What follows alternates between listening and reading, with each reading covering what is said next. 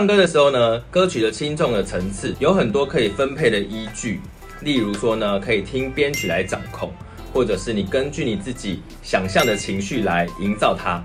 那还有一点呢，你可以根据歌词的内容来设计。今天要举例的歌曲呢，是张惠妹的《一想到你》啊，在中间这一个部分，轻一点却多一些，多一点但轻一些，是不是刚好是一种相反的感觉？所以我们在唱的时候呢，轻的部分呢，多一点气息。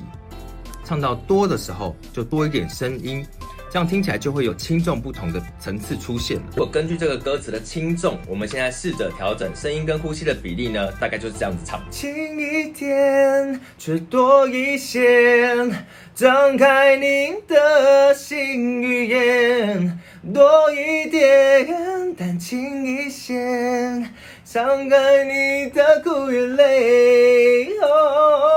呃，大概是这个示范，虽然唱错词了，没关系，大家懂意思就好。很多歌词呢，里面也会有一些写词人所营造的趣味，你可以根据这个创意呢去做轻重的分配。有哪些歌还有这种感觉呢？